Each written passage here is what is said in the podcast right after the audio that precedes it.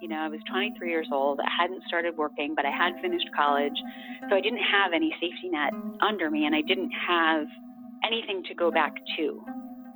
Welcome to Managed Carecast, a podcast from the American Journal of Managed Care. That was Samantha Watson.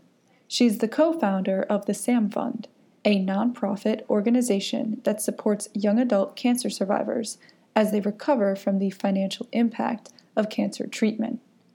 And she is a two time young adult cancer survivor herself. Surviving cancer doesn't mean the hardships are behind patients. Survivorship comes with its own challenges, including the remaining financial burden from paying for expensive treatments and the lingering toxicities.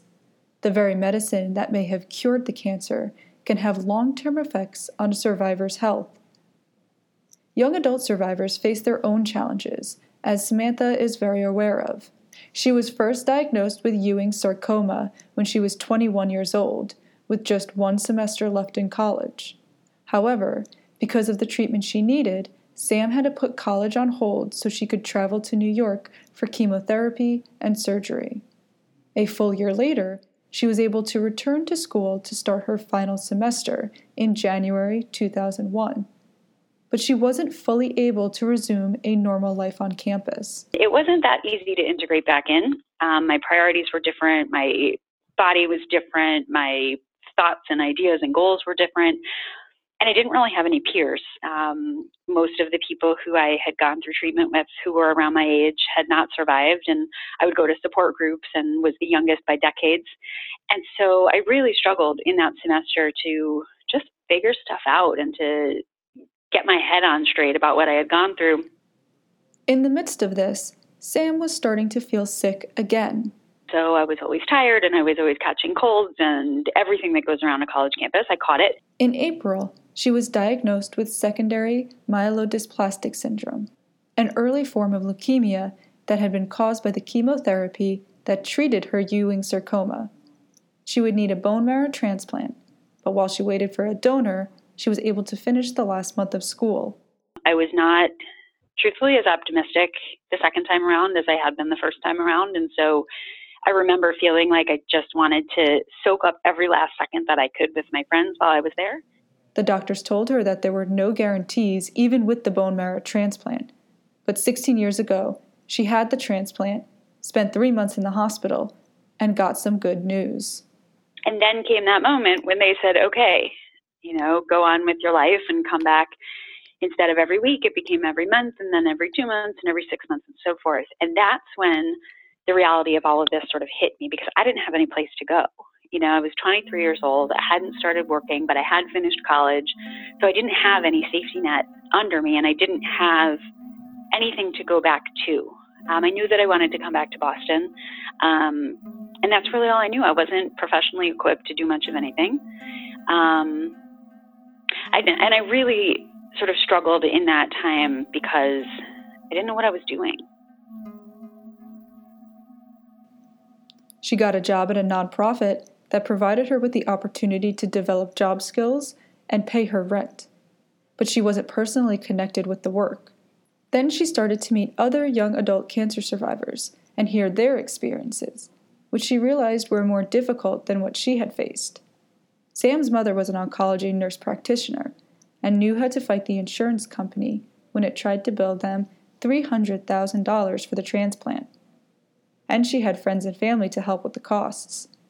The stories she heard from other young adult survivors of how they struggled to pay medical bills and get a job after treatment inspired her to start the SAM Fund. I created the SAM Fund as sort of my way of paying it forward and helping young adults pay their bills and it seemed to me, and this is now almost 15 years later, and I still truly believe that when we take a little bit of the financial pressure off of people in the short term, they're able to put one foot in front of the other and go on and accomplish great things. But sometimes, in the absence of that support, people just get stopped in their tracks and they start moving backwards, and the bills start piling up, and the stress and the anxiety kick in, and it just starts to spiral. And so, at that time, my goal was really just to turn things around. The SAM Fund grew very organically, very grassroots, and very quickly. Um, because at that time, and certainly the same is true today, but at that time the need was growing so fast, and there there was no young adult cancer community to speak of at that time. And so we were one of the only resources that young adults could find to help with, with financial assistance. And so once we started giving out grants uh, about two years later in 2005, the floodgates just opened.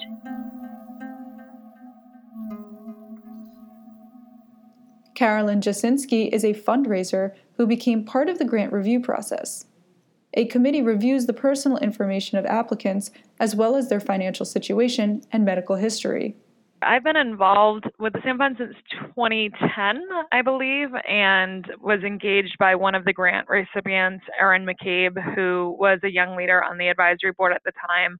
Um, we were friends uh, in the neighborhood, and she invited me to a chili cook off um, that was uh, being hosted to support grants for the SAM Fund. So it was by uh, alum uh, herself who suggested I get involved. And once meeting Sam in the community, it was evident to me that this organization had a direct impact uh, immediately.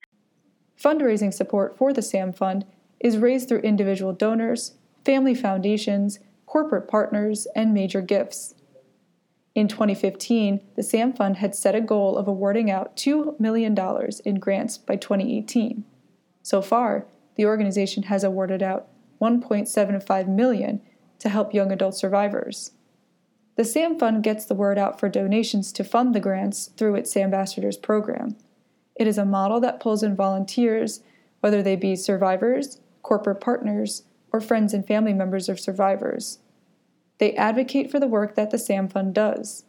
According to Carolyn, in exchange for the volunteer work, this ambassador program offers professional development opportunities that are important for survivors. So I think the the leadership and advocacy skills that come out of being involved with this ambassadors is a unique um, piece of the organization, um, and that the critical period of time where um, many of our grant recipients would have been exercising professional development. They were, you know, fighting for their life. Young adults face different and possibly tougher issues than older cancer survivors, according to SAM. Younger individuals haven't had a chance to establish financial stability. Some haven't started working yet, and even those that are working only have a few years of experience. Surviving cancer is difficult for all groups, but young adults typically have more issues to combat.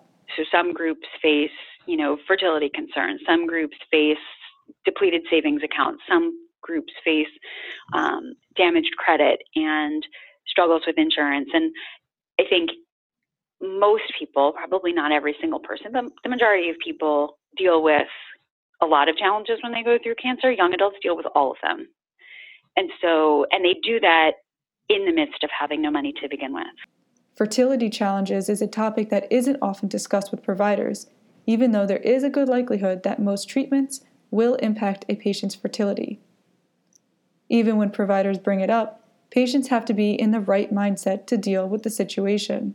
Most people going through cancer, especially young adults who are probably new to the healthcare system, are going to say, just save my life and I will deal with the rest later. The same is true for finances, the same is true for fertility. Um, you do what you have to do to save your own life, and anything else that comes after that will be dealt with later. In Sam's own experience, she had brought up the possibility of freezing her eggs with her doctor, but not only did he explain that the process was experimental at the time, but more importantly, that she didn't have the time to go through it. After treatment, she hadn't been told that there may be a window for preserving fertility once treatment was done. Instead, her providers told her repeatedly that she probably couldn't have kids. This is just one area where conversations between providers and patients can be improved, Sam explained. What I've said to them after the fact is that what they should have said was that I might not be able to have kids biologically, but if I wanted to be a parent, I could still be a parent. And now all of a sudden that conversation changes, right? Because now one option might be off the table, and that in itself, I mean, it is, it's a huge loss. Um, and so I don't mean to minimize that. But now it opens up a different kind of conversation where there might still be options available. Um, and not all of them are going to be affordable and not all of them are going to be exactly what you envision choosing. But in the end, if you want to be a parent after cancer, there are a lot of paths to get there. And so I think that's where I would love to see this conversation going. Melissa Thompson, a healthcare strategist, patient, and cancer survivor, spoke with the American Journal of Managed Care in February 2017 about her own struggles with fertility after cancer. Even living in a state where insurance has to cover fertility treatment, she was faced with barriers because she had cancer. I live in the state of Connecticut, and but when I was diagnosed with cancer, I was told that um, given the chemotherapy regimen that I would likely have to take after surgery, uh, it, my fertility was was put into question, and I actually just had a ba- I had a baby just a few weeks before I was diagnosed with cancer, and I had wanted to have more children. So I was uh, quickly, actually, the next day, sent to um, a reproductive endocrinologist, a fertility center, and um, Connecticut has fertility benefits. Um, it's an insurance mandate, and so the physician's office called my uh, insurance company and got a pre-authorization. So I started hormone treatment that day. 16 days into hormone treatments, the day before my uh, egg retrieval and three days before double mastectomy, the insurance company called my physician's office and said um, they reversed their authorization and they said we didn't realize she had cancer, not infertility. And I was then stuck with a, a, major decision that I had to make for the next day, and I had a series of major health, um, you know, events coming up. So I went through with the preservation, but by the time I was well enough to to you know put in an appeal, the appeal window my insurance company had closed. So I tried many many ways, and I was. Uh, Office of State Office of Patient Advocacy, State Office of Insurance, and I was getting nowhere. So I thought that was a, a, horrible position to put a patient in, and not only that, but Connecticut has fertility coverage, so they would cover four rounds of IVF. And if I went, let's say I didn't go through preservation, I had chemo, and then I was infertile, they would have covered four rounds of fa- failed IVF, but they wouldn't cover preservation. And preservation, uh, a very small number of people are it's an option for a very small number of people. Only 5% of cancer patients are under 40, and that's the age where you'd be eligible to preserve your, your eggs or embryos. And, and so I, I thought, you know, it's almost a discriminatory carve out where insurance companies don't cover cancer patients to protect their fertility. And, and there's also a fiscal argument too. If you, if you look at the short term costs it would cost, but add in the uh, long term failures of trying after treatment, net, net, it's actually a savings. Addressing the potential of infertility and the cost of it upfront is important for young adults with cancer, some of whom haven't started thinking about children yet, but don't want the option taken away.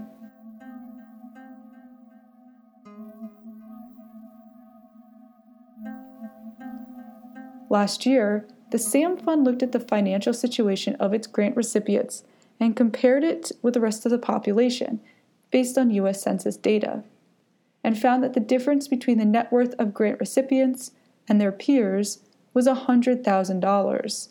The difference became greater for people in their mid to late 30s.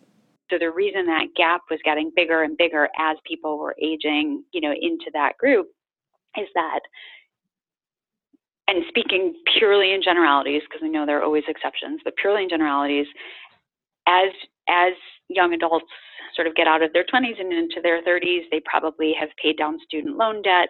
Um, they have probably bought a house, bought a car, um, you know, started to save, and then cancer hits and everything flips. And their debt goes way up, and they're underwater on their mortgage, and they're underwater on their car, and they, you know, everything turns on its head at the time when you're supposed to be establishing financial stability. And so that was striking to me. Um, it was one of those things that I wasn't surprised because we've heard the stories for so many years, but it was striking when all of a sudden we were looking sort of in aggregate and putting it into charts and graphs and tables and all of that. Um, not only that the gap was that big, but that it was truest for people in their mid to late 30s. Ultimately, Sam would like to better prepare young adults so they don't need to rely on grants after cancer to help them out financially.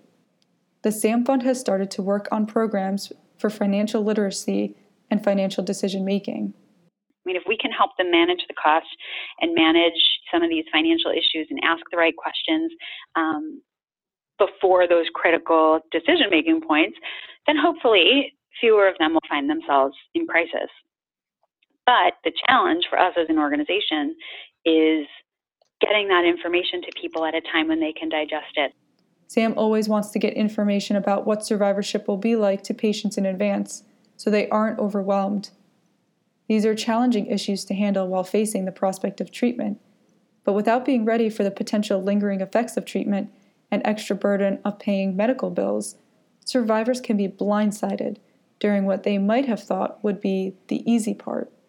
You can be incredibly grateful to be alive and to be well and to feel well, and also really stressed out about a lot of things finances, emotions, you know, physical issues. I mean, any any number of things. And so, I think we really need to leave room for those conversations too. That just because someone looks healthy, just because someone maybe even is healthy, doesn't mean that they're not struggling